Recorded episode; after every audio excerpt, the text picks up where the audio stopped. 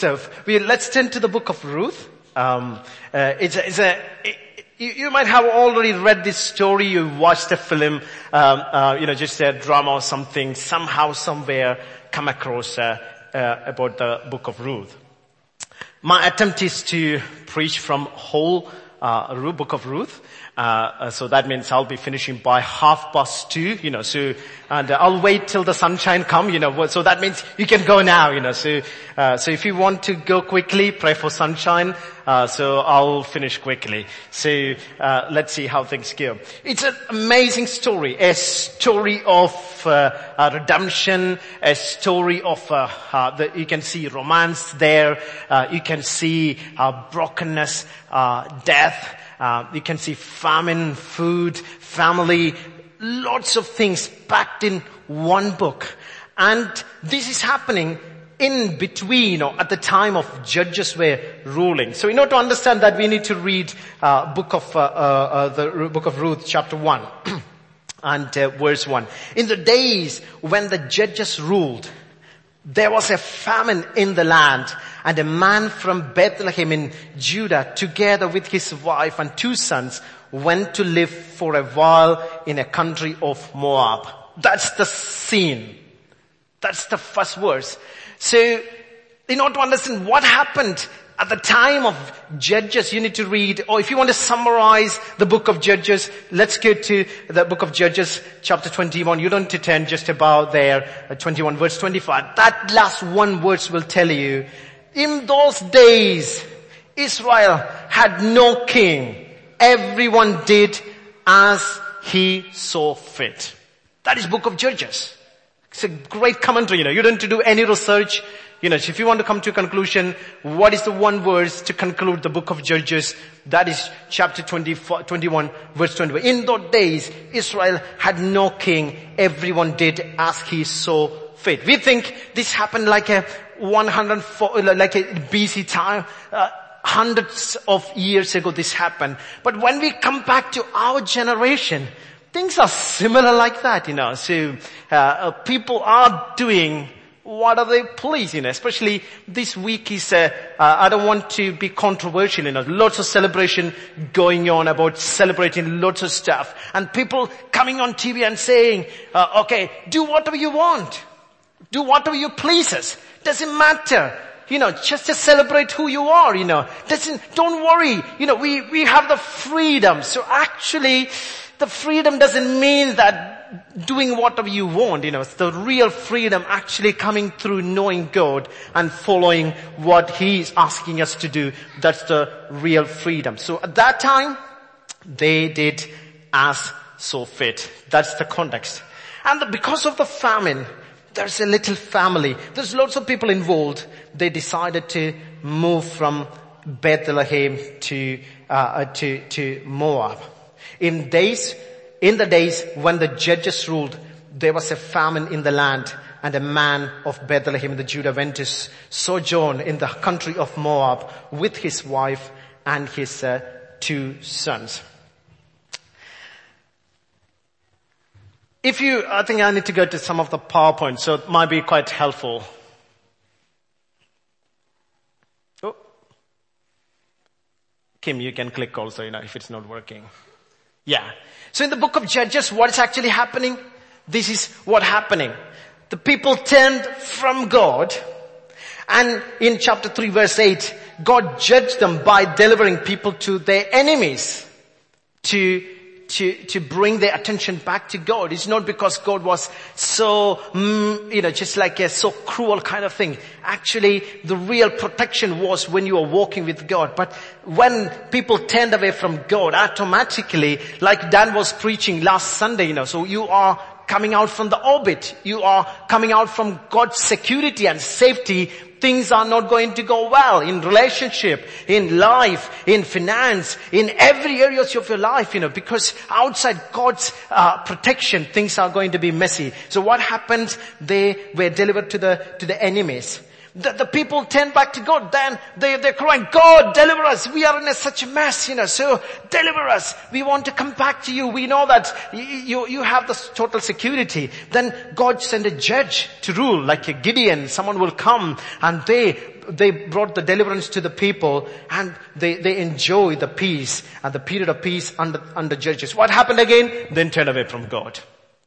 This is the circle. Turn away from God and uh, uh, the messy life, turning back to God to cry. God is sending judges and they're enjoying the peace, turning away from God, you know. So this is the circle happening in the book of Judges. That's the context Ruth and Naomi and uh, all these people are, are, are experiencing this famine. Let's go to the uh, next slide. So Elimelech called his uh, God is king. That's the name of the meaning of uh, his, uh, his name. Elimelech, uh, God is king. Actually, there was no king at that time. No one to rule, but his name is God is king. What is the meaning of Naomi? The lovable, my delight. But the story is not that lovable. It is full of misery and death and famine, lots of calamities. That's the story. And there are two sons there, Mahlon and Chilion. And there is a famine. Bethlehem is called the, bread, the house of bread, but there is no bread there. House of bread, there is no bread. That's why they are moving to the place of Moab. Such a great place to go? Not at all. It's like a posh area of Mumbai. You are moving to the slum area. So if I use India, you won't be offended. So that's why I'm using India. If I use from Sheffield, you're moving to, you know, so I will be in trouble, you know. So I will, I will stick with India, you know. So I can say anything about India, you won't be offended because I'm the only one, oh, Sijo is here probably. So we have an agreement to do anything to do with India. So they, they, they, they, they moved the posh place of Mumbai to the slum area because of the famine, you know, because of the circumstances. They are moving to Moab. If you read the book of Genesis chapter 19, the story of Moab is not that great. It is a tragic, very ugly, messy story how Moabite came to to, to the history, you know. It is actually, uh, uh, uh it's, a, it's, an ungodly relationship of uh, um, um, Lot with the, his daughter, and that's the way the, the Moabite group come out. So an Israelite person, a person from Bethlehem moving to Moab, goodness me, it's better to die. Are you going there? It's better to die here. Yes, here is famine. Man, it's better to die here rather than going to Moab. But they decided to uh, to, to go to that land. In Numbers 25, more tragic story of Moab. You can read that one. You can read when you get time. So uh, Moabite women, you know, seduced, to have sexual relationship with the Israelite men, you know, the anger of God, and they start worshipping idols, and they start following these kind of idols. What happened? God killed 24,000 men overnight. It's a tragic story, you know. The moment people hear Moabite women, ooh, people are scared. People, they don't have much sympathy or excitement to go to the land, but there is a family. Because of the famine, they are moving from the house of bread. There is no bread there. They are moving from Bethlehem to Moab because of the circumstances. What is happening there? In chapter 1 you can see that. Ruth's husband, uh, in chapter 3. Now Elimelech, Naomi's husband, Naomi's husband died and she was left with the two sons and they married Moabite women. Goodness me, things are getting more complicated. This Israelite man now marrying two Moabite uh, women. One is called Orpah and the other one is called uh, uh, Ruth. Ten years they lived together and sadly they didn't have any children. In Israel, you need to understand the context. This is happening years back, years, years back, in the hundreds and thousands of years back. At that time, not having children is not just uh, having a cuddly feet or kind of things. It's actually not, you, you, you're not having an heir to continue your family heritage. That's the story. It's not about the cuddliness or the cuteness or nothing to do with that one. You, you need a child to maintain your family name. Otherwise, full stop, gone. So without children living in that generation is such a shame. So that's the time they died.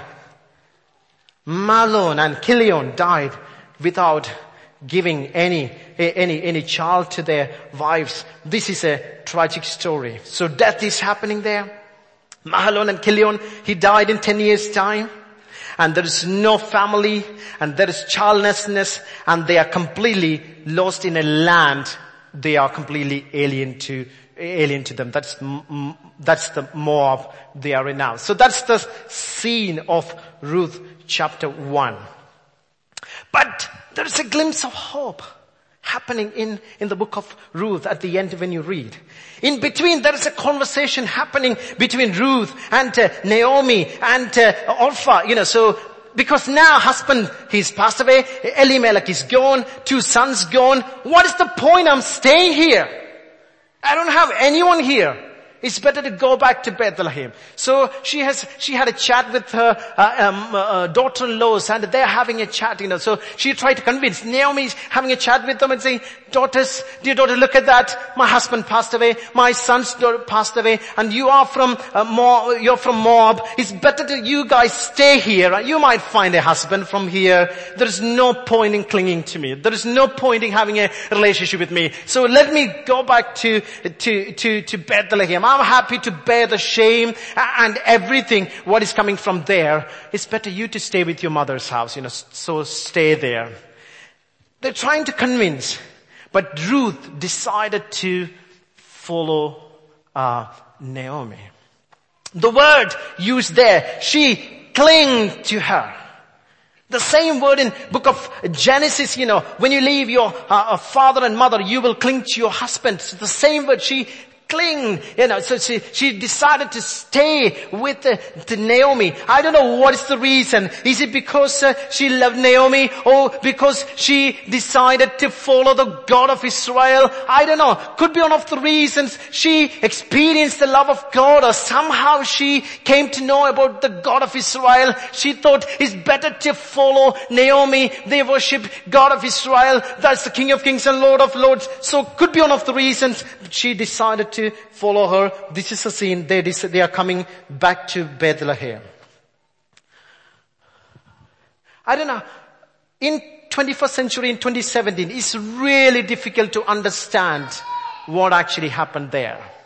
Maybe in Indian context, I might be able to understand a bit more because still caste system is huge there. There is a big division between people living in slum and people living in posh land.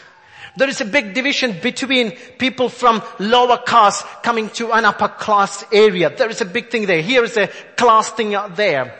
Now, uh, for example, if you're married to, to someone, I can use my brother's example. He, he, he married to, uh, to a Christian, but she come from a, she, she is from a uh, lower caste Hindu background. She came to know Jesus. What happened? Her family completely kicked her out. Even my family was not happy about that, you know, so even though they were Christians, you know, so even my mom and dad didn't come for the wedding, so we, I was there in their stand. You can understand the tension. And, uh, last week only, two weeks back only, after five years they've married together, first time they allowed back into, to, to, to my, uh, uh my, my, my, uh, you know, just like her name is Vidya, Vidya's house, you know, because it's such a shame.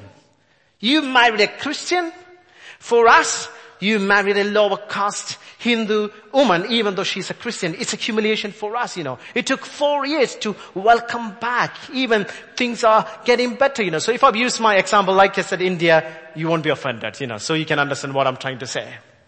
So here, Naomi, you left us. Elimelech, you went to Moab and we heard you married, your son's married Moabite woman. And now Everything is gone now. You're coming back. People start looking, you know. So if you're coming back from London to Sheffield, nobody won't watch you. Ooh, they're back to Sheffield now. No, nobody will notice you now. But at that time, when you're coming back from Moab to, to the, to the town of Bethlehem, people say, Naomi's back. Oh, what about the, the two daughters? I saw only one. I know that the two of them already died, you know. She doesn't, eh, she, she doesn't have much one, you know. Uh, yeah, that's Ruth. Look at her. She's from Moab. Lots of gossips. Lots of chat is going on. But this woman is coming back to her town, totally humiliated, asset destitute, no food, no family, no children to carry, and she's walking into a town of Bethlehem when everyone is looking on her. This is the scene. What is the glimpse of hope?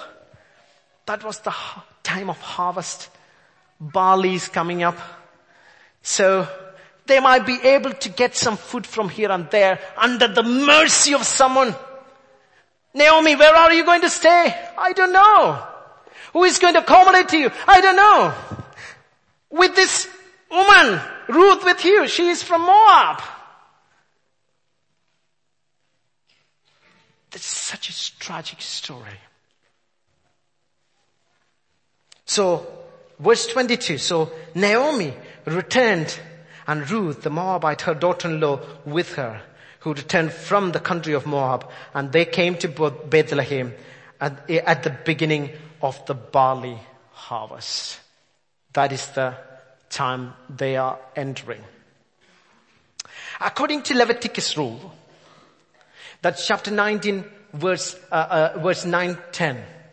When you reap the harvest of your land, this is the command from God to the people of Israel to remember the poor and needy. Naomi know this one.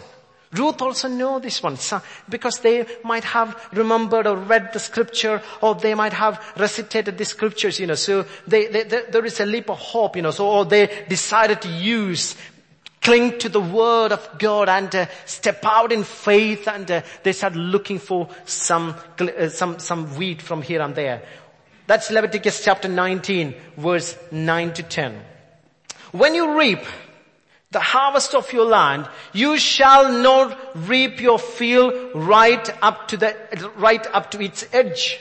Neither shall you gather the gleanings after your harvest. Verse 10. And you shall not strip your vineyard bare, neither shall you gather the fallen grapes of your vineyard. You shall leave them for the poor and for the sojourner. I am the Lord your God. This is a very strict command from God. Don't mess with the poor and the needy and the widows. I have compassion for them. I'm the Lord of the harvest. I'm giving you this harvest. But when I'm giving you the harvest, I'm giving you the responsibility to leave things for the poor and the needy. For the destitutes. For the people marginalized. They are not under your mercy, they are under my mercy because I'm the Lord of the harvest. So this is my command to you. Leave that for them. So they remembered this one. In chapter 2, they decided to move forward by trusting this word. Now Naomi, chapter 1, had a relative on her husband's side from the clan of Elimelech, a man of standing whose name was Boaz. And the Ruth, the Moabite said to Naomi, let's go to the field, let, let, me go to the field and pick up the leftover grain behind anyone in, in whose eyes I find favor. Naomi said to her, go ahead, my daughter. So she went out and began to glean in the field behind the harvesters and returned uh, uh, and turned out she found herself working in a field becoming to Boaz uh, who belonging to Boaz who was from the clan of Elimelech. Now Boaz is there. For us the romance is there. Oh kind of it's actually it's not that romantic there you know this woman is going out without any hope. There is, there is no much uh, uh, hope at all. You know, she's just walking and uh, eventually somehow she end up in the land of Boaz. Was it an accident? For us might be an accident or coincidence. For God, it is not an accident. It was His sovereign plan. He placed her in that place, you know, for His uh, sovereign plan. Sometimes when we are going through tough times, we uh, I, was one thing I hate is finger cross business, you know, so. I don't know, I can't agree with that one. If you use that one, forgive me, you know, so you, use it. But for me, when you are under sovereign plan of God, there is no finger cross. Everything is perfectly placed by the King of Kings and Lord of Lords. When there is a visa delay for uh, Jamal, you know, that's God's timing. When, when, when some relationships are not working out, yeah, then you will understand after a couple of years, thank goodness that didn't go well. God protected me. You know, God, you know, God covered me. You know, thank God. You know, sometimes we may not understand some of the circumstances we are going through, the time we are part of. Some of the things are not happening. We think, God, why can't do a miracle into my life? I, I don't want to be under this, this thing anymore. I want freedom. But after some time, we can understand God was good to us. So here, it was not an accident. That was God's sovereign plan. She was there. Then verse 4. Boaz is coming to the land and greeting the people and suddenly he saw, hmm, there's a new woman. You know, so that's verse 5. They, uh, you know, says, verse, verse 5 in chapter 2 verse 5 says, uh, who is that woman? So let me read that one. Boaz asked the foreman of his harvesters, whose woman, whose young woman is that? All he was saying, I can see a new woman, check her out. That's in the original language, not in English. No, he was not doing that one. If you read the book of Ruth chapter 2, the way he responded to her was not romantic or with any sexual connotation. She was very respectful towards her. Who is she? She is nothing. She is a Moabite, childless, husbandless, destitute, and she's just here under his mercy. But Boaz was responding to her and the first word he was using, can you see that? Can you find that? How did he introduce her? The first word. Can you look at your Bible and see? I will give you the chance. My daughter! My daughter! Never met her. She's not even part of her, his family. My daughter. Listen to me. You are husbandless. You are lonely now. Do you have some time with me? Honestly, he can do anything he wants with her because she is nothing. But the fear of God and the way he understood how God honored and looked after the poor and the needy and the destitute. I think that shaped Boaz in his response to this alien, rejected, destitute woman to call her daughter. Come. And you can see that. You can stay in my field. By the way, don't go anywhere. Why? You can be abused. You can be raped. You can be killed. You are no one in this land. Stay in this field. And again, stay with my young women, you know, with the women's side. Don't, you know, so just don't go to the men's side. They, they, they are fine, but still, for your safety, stay with this young women. And you can take, you know, just, you, you, can spend time here and you can take as much as you want, you know. So, and he gave some instruction to the people, don't tell her off. I'm giving the permission because you're safe in the field of Boaz. It's better to stay in the field of Jesus. He is the one giving us security. It's better to listen to him even though things are not going well. So he sheltered him. He protected him. Let me go to the uh, next slide so that will give you a bit more uh, uh, uh explanation. In Deuteronomy chapter 10 verse 18 says, you know, that's the heart of God. He defends the cause of the fatherless and the widow and the, lo- and the, he and loves the foreigner residing among you, giving them the food and clothing.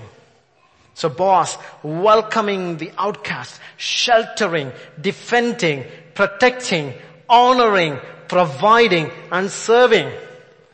We are living in a generation with refugees, asylum seekers, destitutes, poor, food bank is popping up here and there. Yes, according to the statistics, joblessness is coming down, but poverty is coming up. Injustice is going up. Last night uh, uh, we were watching. I, I, I, am Blake. How many of you watched, that uh, that movie? I am Blake. Is it? I'm I'm Daniel. I'm Daniel Blake. How many of you watched that movie? Oh, good. Yeah, it's a brilliant movie to watch. There's not much romance there, unfortunately. I'm Daniel Blake, a man. That's a real story. A man. I, that made me cry, you know. Usually Catherine is the one crying when we watch movies. That made me cry, you know. A man with heart disease. The GP says he can't work. But there is a system comes, can you press the phone button? Tick. Can you look at that screen? Tick. Can you lift your arms? Tick. Can you read that book? Tick. Certificate. You are eligible to work. Go. Benefits cut. Everything is cut. And he's, he can't work. You can see the injustice in our generation now. As a church, how do we respond? Do we treat the poor and the needy as a client or service user? Or do we see them with the compassion of God and love them to our bit? Or do we uh, finish our servant heartedness with a food bank parcel? We dropped it. We send the money to Africa you know, so that's one of the ways uh, here in England, you raise the money. Look at that child. He's going to die now. The last drop of water is going to save him. Can you send him two pound?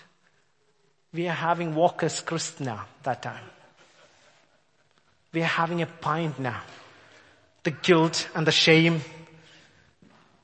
Then we set up a standing order. Oh, I saved Africa now.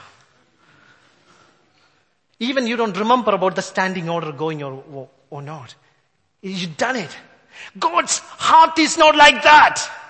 He's not a standing order God. His mercy endures forever. His love endures forever. His kindness endures for, forever. It's like a river.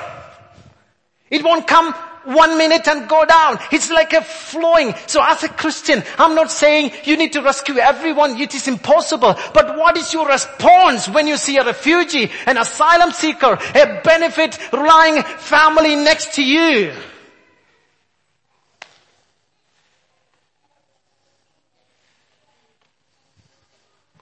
Let God be the judge. Don't just finish with a food bank basket. There's a heart of compassion. God is the defender of the poor and the needy and the destitute. So here in, in here, here in Leviticus, in the, I'm the Lord God. Oof. There are prophecies from Isaiah, you know, so he says, um, thus says the Lord. But here, after talking about the poor and the needy, he, he's finishing with that, I am the Lord, the Lord. Can you hear that, Israel? This is not a wishy-washy command. This is my heart for the poor and the needy. It's good to give. But do we have a right godly attitude towards the poor and the needy and the destitute? Because he defends. Deuteronomy 10 verse 18. He defends Who defends? God defends. We are God's church. His, His bride. You know, we are spotless, blameless, bought by His precious blood. He adopted and uh, us into His family. He said, you are the salt of this world. You are the light of this world. Go, remember the poor and feed. You know, we are the shining lights in the darkness. God defends the poor. So we defend the poor. In whichever way God gifted you. It could be prayer. It could be financial. It could be dropping a food bank parcel. It could be packing. It could be, it could be anything. But all I'm saying, don't just do a standing order and finish your business and thinking, I've done it. This is a attitudes towards the poor. Let me move forward. How is Ruth uh, uh, 2 finishes? Let's get to Ruth 2. We are moving forward, yeah. So I can finish in time probably. And the sunshine is coming up. It's quite a good thing also. Verse 23. So Ruth stayed close to the servants' girls of Boaz to glean until the barley wheat harvest were finished and she lived with her mother-in-law. There are lots of details in Ruth chapter 2, you know, how much barley she got and the Boaz blessed her with lots of stuff. Even invited her to eat with him on the table with the roasted grain. Not just giving some food parcels, invited into his table, the master's table. King Jesus invited us into his feast. You know, so there's lots of godly elements you can see in, in the, in the, in the story of Boaz, you know, how he treated the, uh, uh, the, the poor and the needy. And she lived with her mother-in-law. Oh, that's it. Boaz, where are you? You know, we thought you were going to have a date going out lots of things, you know, just to get her know and build the relationship. Uh, but the, the, the verse, uh, Ruth 2 ends with a, she stayed with her mother-in-law. Chapter 3 verse 1. One day Naomi, mother-in-law said to her, my daughter, should I not try to find a home for you where you will be provided for? That's the beginning of uh, chapter 3. In ESV, the word they used is to, to find rest. That means permanent home, security, rest. Or all she was thinking, I'm getting older now. I'm going to die somewhere soon. I can't just uh, ask this woman, Ruth, to rely on my life. If she can find someone to protect and give shelter, that would be great. That's her intention. And she's mentioning about someone called Boaz. Is not Boaz? With those servants girls, you have been a kinsman of yours. Tonight he will be winnowing barley on the threshing floor.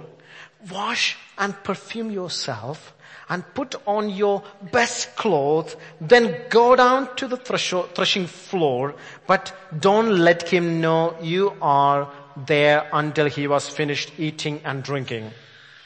It's quite complicated one to preach. When he lie down, not the place where he's lying. That means don't go and lie next to someone wrong. You'll be in trouble. Make sure that that's Boaz. Then go and uncover his feet and lie down. He will tell you what to do. This is actually literally happened in that story if you read. She did that. 2017, 21st century, you can take this scripture passage with lots of sexual connotations. Oh my goodness. What kind of mother-in-law though this one? They're setting up some of the things to happen. But if you look at the history of Israel, at that context, is nothing wrong in what she's doing. David did that. When his son passed away after mourning. He, he did the same thing. He took a new cloth and put the perfume and uh, he got out. All he was saying, I'm out of mourning season now. I'm no more crying. I'm, I'm, I'm ready to come out. I'm, I'm ready to move on. I'm ready to, I'm showing myself and communicating to others that period is over. I'm stepping out. All she was communicating, yes, my husband passed away. Lots of tragic things have happened. But now I can understand there's a season coming. I'm no more under the mourning time, you know, so I'm just uh, ready to move forward. That's the communication she's giving through her dress code. And coming under someone's feet is showing, I am a servant. I'm available. So that means Kinsman, if you want to take me as your wife, I'm available. Not a single time you can see, you can, you can see, you know, so Boaz never asked for anything from her. Honored, respected. At the same time, she's all showing, I'm available.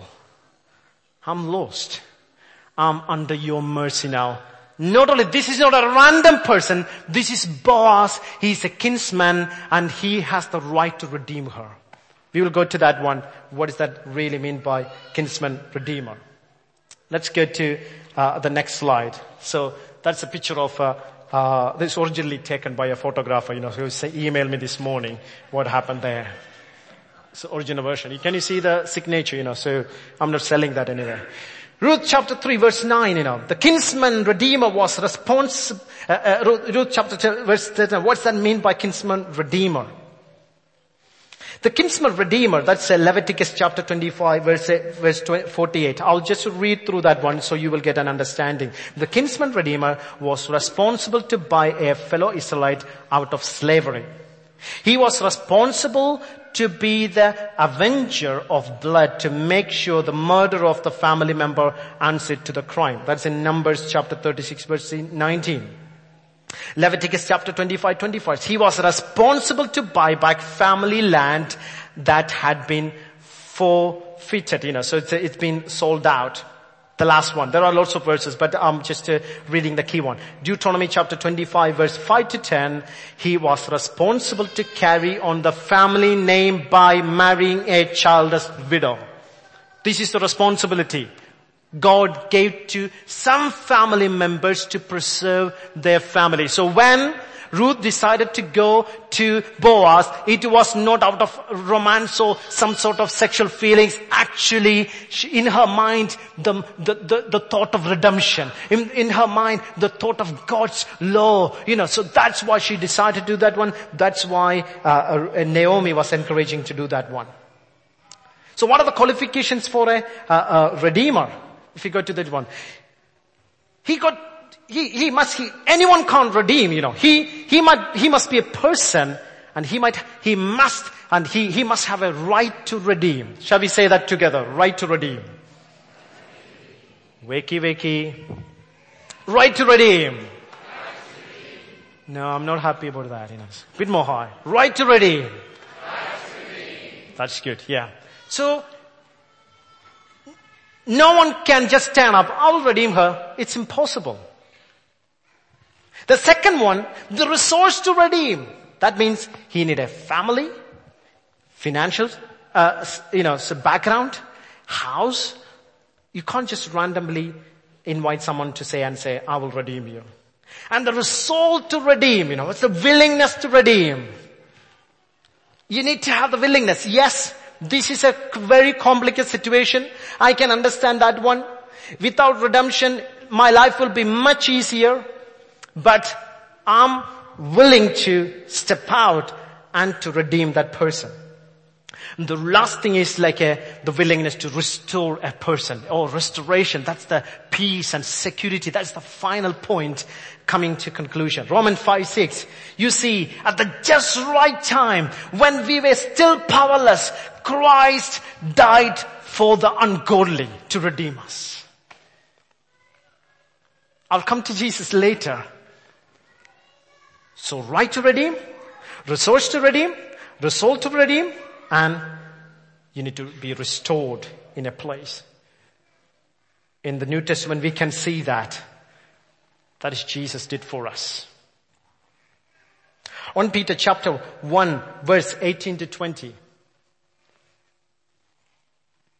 For you were, for you know that it was not with the perishable things such as silver or gold that you were redeemed from the empty ways of life handed down to you from your ancestors, but with the precious blood of Christ, a lamb without blemish or defect.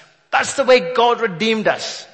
So when you're reading the book of Boaz, there's lots of things happening, but you need to understand God is trying to communicate to us something deeper, more than romance, more than famine, more than food, more than uh, like a childlessness, more than that. You know, God is trying to communicate, this is my heart. I want to redeem you. I want to rescue you. No one can do that one because most of them, none of them have the right to redeem. No, none of them have the resource to redeem. Most of them, they don't have the willingness to re- resolve, to redeem. But only I can do that. There's only one Redeemer lives. That is God, Jesus, you know. That's, Job says, my Redeemer lives. My Redeemer lives. In the midst of chaos, in the midst of all kind of uh, things are going away, Christ died for our sins. So here is Boaz. And she, Ruth made a request. Would you take me under your shelter? In here, in the opposite way. Will you marry me? Men ask women. So there, she asking, because out of desperation, out of uh, completely lost woman, you know, she's asking, I know you are a kinsman redeemer, and you are the clan of or family of Elimelech. I have some sort of connection to you now would you please redeem me? She said, he said, yeah, it was not, he, he was not interested kind of things, but there was a problem. What was the problem? There was another guy in the family, better fit or more eligible than Boaz. Oopsie daisy. Oh Boaz, oh we were looking for a romantic wedding kind of things, you know, so, but you can see that Boaz going through the right path. Even though she wanted to marry her, but he was following God's footsteps in marriage, choosing a woman, you know, always trying to stay with God's plan by knowing that as long as I stick with the God's plan, that is the best. In our generation, Choosing a husband is complicated. Choosing a wife is complicated. The pressure from the community, the pressure from uh, uh, peer, peer pressure kind of things, you know, having a girlfriend, having a boyfriend. In the midst of that, my humble request, you know, stay with God's plan. Wait for God's plan. God will give you the best. Otherwise things will be messy. God can still use that messiness to restore you, but better to be, better not to be in that kind of messiness purposely if you can avoid, you know. So stick with the God's plan.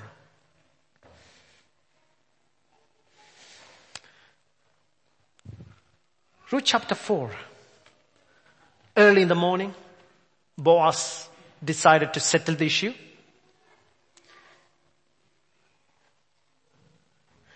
Meanwhile, Boaz went up to the town gate and sat there when the kinsman redeemer he had mentioned came along. Boaz said, come over here. So at that time there was Costa Coffee. Otherwise they will meet in a Costa Coffee. So they say, okay, sit on this rock probably, you know. My friend, and he sat down.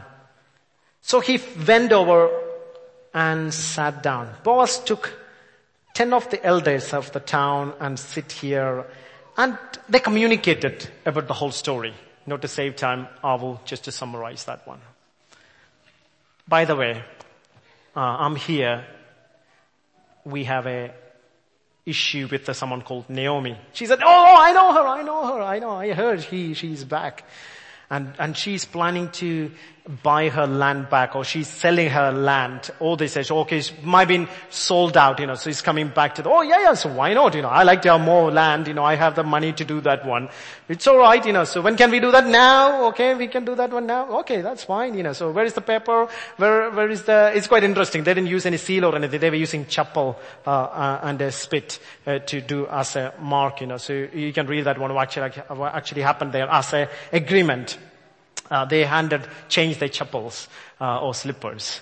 Uh, that's the way they did the agreement in front of the elders. Okay, okay. Uh, so you, you, are happy to redeem uh, uh, Naomi? Yes, that's fine. And the land? Of, of course, yeah. But there is someone else. Oh, who is that? It's a lady called Ruth. Ruth, who is that? And oh, oh, oh it's all right, you know. So I can have one more, you know. So it's fine. But the problem is she's from Moab. Oh, wait a minute, it's already 12 o'clock.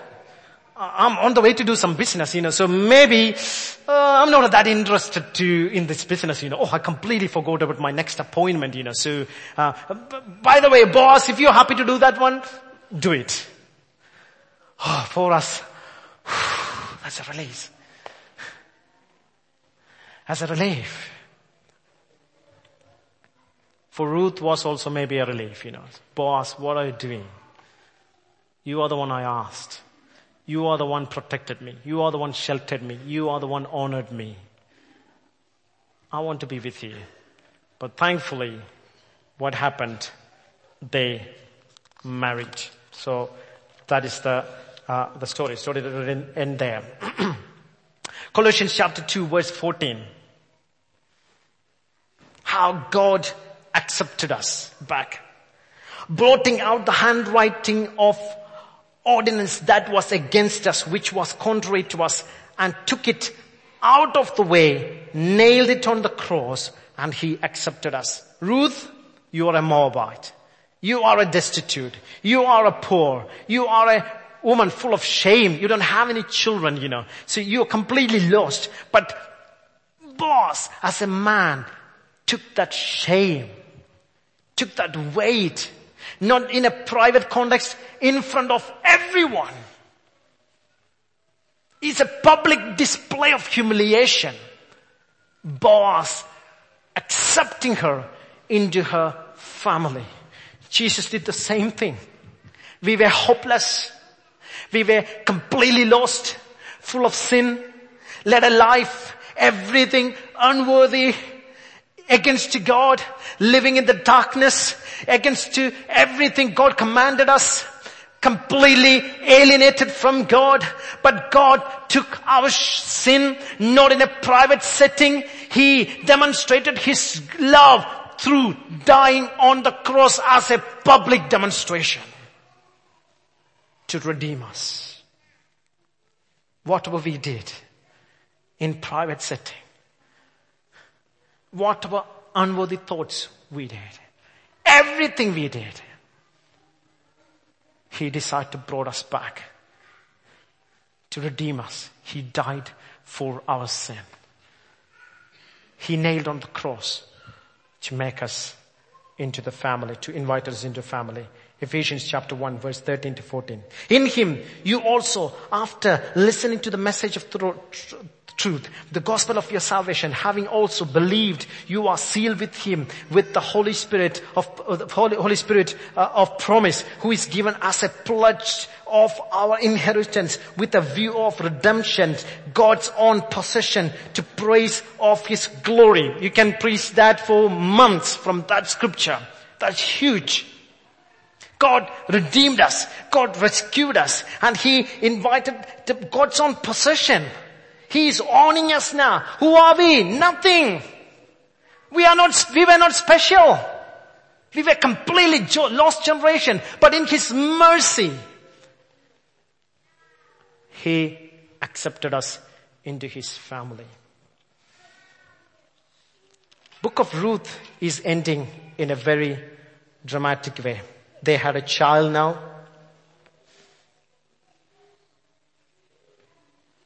And The child genealogy is very interesting. I'll come back to this one if I get time. Let's go to this one. So Ruth married Boaz and they had a child, Obed and Jesse. And Jesse, son is David. And David's son in the genealogy is King Jesus. Ruth, a Moabite, an outcast into the genealogy of Jesus. This is God. God's taking our story for his bigger plan and purpose. Not because Ruth was special. He made us special. He invited us into the feast. He redeemed us. So don't take our salvation for granted. When we see this one, let's that turn, provoke us to worship Him. God, who am I? But in your mercy, you accepted us into your family. If you look, if you go back to the, to the, to the, the previous one, you can see in uh, Matthew chapter 1, the genealogy of Jesus, you know, there was a, uh, Tamar was there, there was a Rahab there, there's a Ruth there, there is a Bathsheba was there. None of them were Jews and all failed their DBS. But God used these non-Jewish women part of his sovereign plan. And you are part of that plan now. Hallelujah. Hallelujah. We are destined for His glorious coming. He chose and He accepted us into His family. Let me finish with the last slide. So I thought rather than uh, using my own words, I just adopted John Piper's super two quotes, you know. This book of Ruth. Taken as a whole, the story of Ruth is one of the, those things. It was written to us, encouragement and hope that all the perplexing turn is our lives are going somewhere good. They are, they do not lead off a cliff. In that, in all that setbacks of our lives as believers, God is plotting for our joy. God is not just showing up after the trouble and cleaning it up. He is plotting the course and managing the trouble with a far-reaching purpose for our good and for the glory of Jesus Christ. Hallelujah. When you're going through tough times, when you're going through, you're stuck, when you're feeling, why?